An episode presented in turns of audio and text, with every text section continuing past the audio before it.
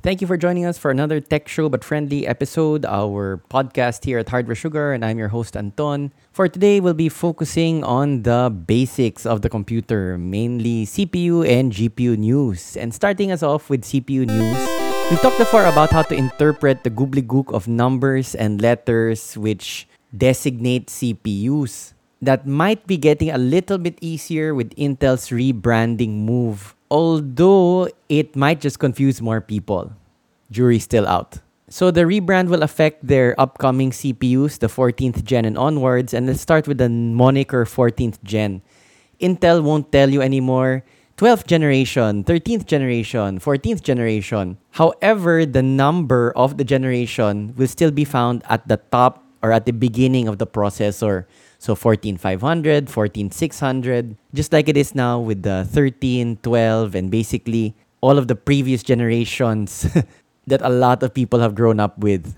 Incidentally, I think the Pentium and Celeron names were also retired, so RIP guys, especially the Pentium series. Long running, long standing, good memories.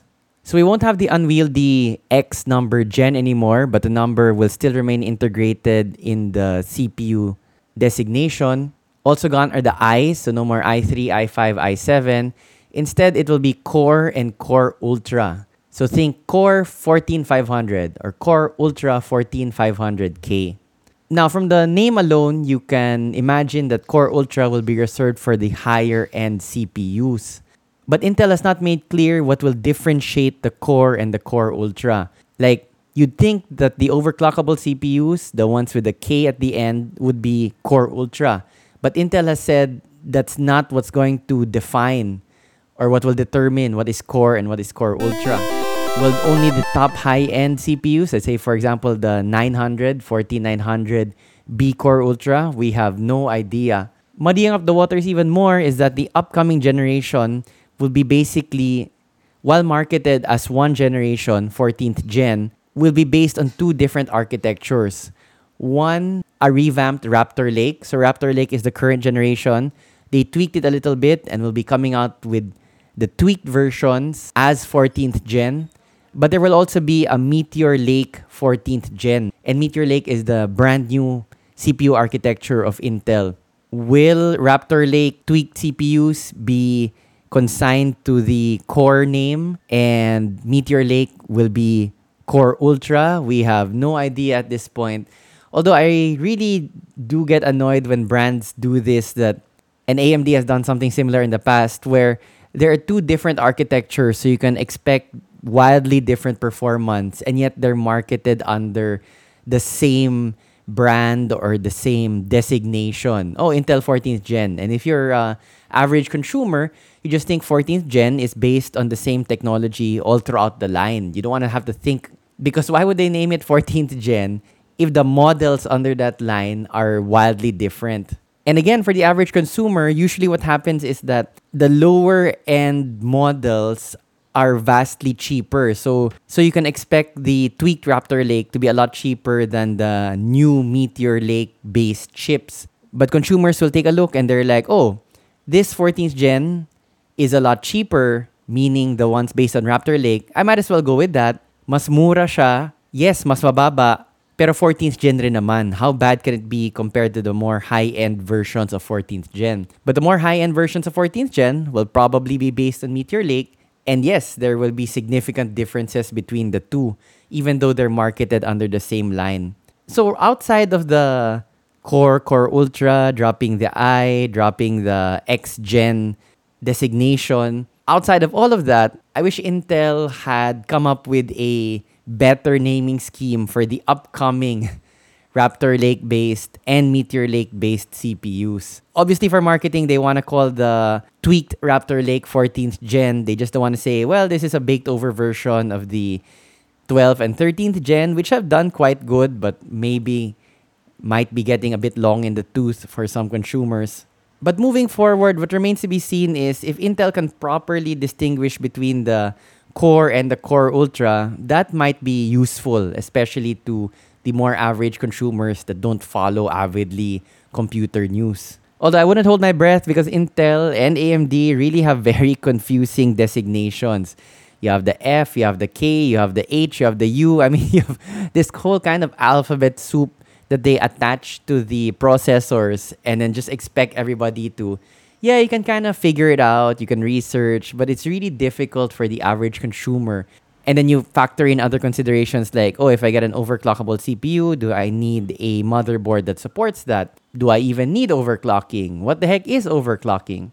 So the streamlined name is a very small step to addressing a situation which I think can be vastly improved for both sides of the aisle, both for AMD and both for Intel. Moving on to GPU news, some benchmarks have leaked. So these are very unofficial, very take with a grain with salt. But benchmarks have leaked for the 4060, which puts it at roughly 20% faster than a 3060. Assuming a good price, that's great news. A 20% bump above the previous gen is quite good, especially with the disappointment of the 4060 Ti 8GB card, which came out a few weeks ago. Now, the X60 series has always been the sweet spot of NVIDIA for mid range to a little high end gaming. The popularity of the 3060 speaks to that. So, it would be good if a follow up to that card would deliver substantial performance boost at a relatively good price. And I know what you're thinking. Nvidia never provides a relatively good price since they've conditioned us to expect more and more expensive GPUs. I mean, yes, it's expensive. Hopefully, it will be better price relative to some of their other offerings. But a 20% bump, not bad. And in Nvidia's defense, they were the first ones to push RTX. So, this way of calculating how light falls in a setting to make it much more realistic. They've also pushed upscaling. So, that's their DLSS technology.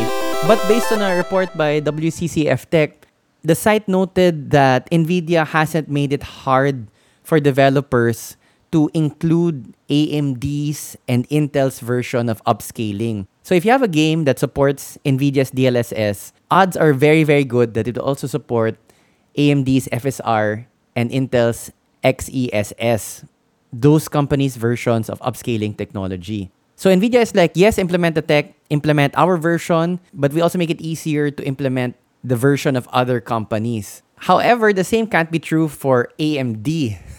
WCCF Tech's article noted that when it comes to AMD exclusive games, and we're talking about games like Halo Infinite, Star Wars Jedi Survivor, Far Cry 6, so all of these AAA games have AMD's FSR technology, but they don't include or they don't support NVIDIA's DLSS.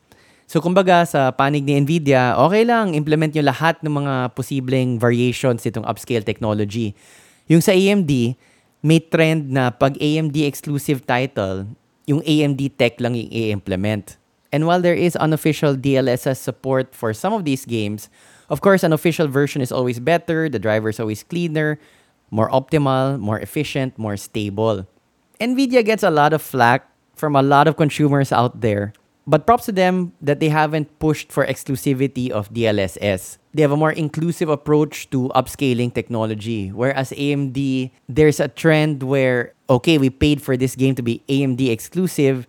We only want you to implement our version of upscaling technology, which, while beneficial to AMD GPU owners, some AMD GPU owners, it leaves out in the cold consumers of NVIDIA and Intel cards. And ending with more downer news from AMD.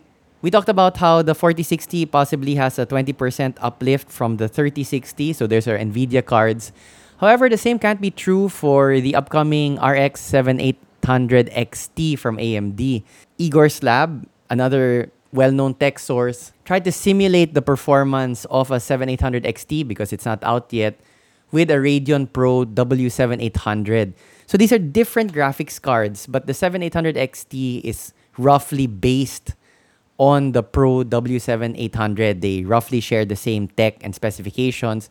So basically, what Igor did was he dumbed down the Pro W7800 to roughly mimic the performance, the possible performance of a 7800 XT. And the results were not good. They were just slightly better than the 6800 XT. So the performance roughly falls between the 6800 XT and the 6900 XT, but there wasn't a lot of performance gain Of course, these results are theoretical. They're based on cutting down the performance of that Pro card to something which we think will approximate the performance of an 7800 XT.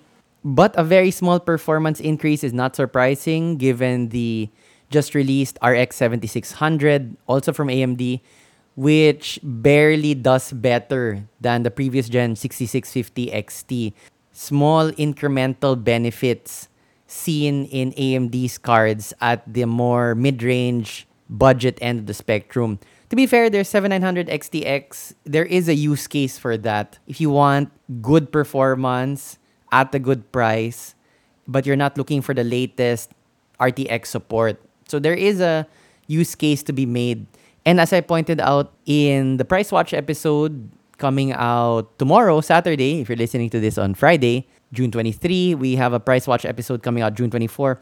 I do point out there that the cost, the local cost of a 7900 XTX is roughly 65, 66K, whereas NVIDIA's highest top end 4090 is at around 106K. So there's a very big price gap between highest end of AMD and the highest end of Nvidia. So there is a use case. You could argue in some instances why you would want to get a 7900 XTX. But these newer cards of AMD, the 7600 and the 7800 XT, when it does come out and if the performance is within the ballpark as speculated by Igor's lab, very hard to think of a good use case for that, especially because the 6000 series cards are selling at discounted prices now. The prices of the 6000 AMD cards are very good right now for the performance that you're getting. And you're gonna fork over more for a brand new card, which only does incrementally better. The economics do not look good for AMD's upcoming set of cards and also the more recent ones that they've released. So, not hating on AMD, I myself, are, for a very long time, had an RX 480, I think, or 580. 480 pa nga ata as my primary GPU for CPUs, I do prefer AMD over Intel. I do prefer more competition on the market in general. But I think some of the hate that Nvidia gets is a little unfair, considering that for most of the cards, the performance is there. The groundbreakingness, like RTX, upscaling, the willingness to push the technology forward is there. Yes, prices are high. Yes, some versions look like they're just meant to make money from unsuspecting customers looking at you 4060 Ti 8 gigabytes. But the general trend of Nvidia at least is let's be daring, let's see how fast we can go compared to AMD's perpetual kind of catching up in terms of the GPU space. So that's it for me. Thanks again for lending me your ear for another episode of Tech Show But Friendly. We do have a Price Watch episode coming out June 26, Saturday where there is surprising news on the price updates on the price front. This is the first time I've seen something like this, so very surprising. Do check out the episode yet if you haven't on YouTube. Have a great day, have a great weekend. See you again next Friday for another tech show but friendly.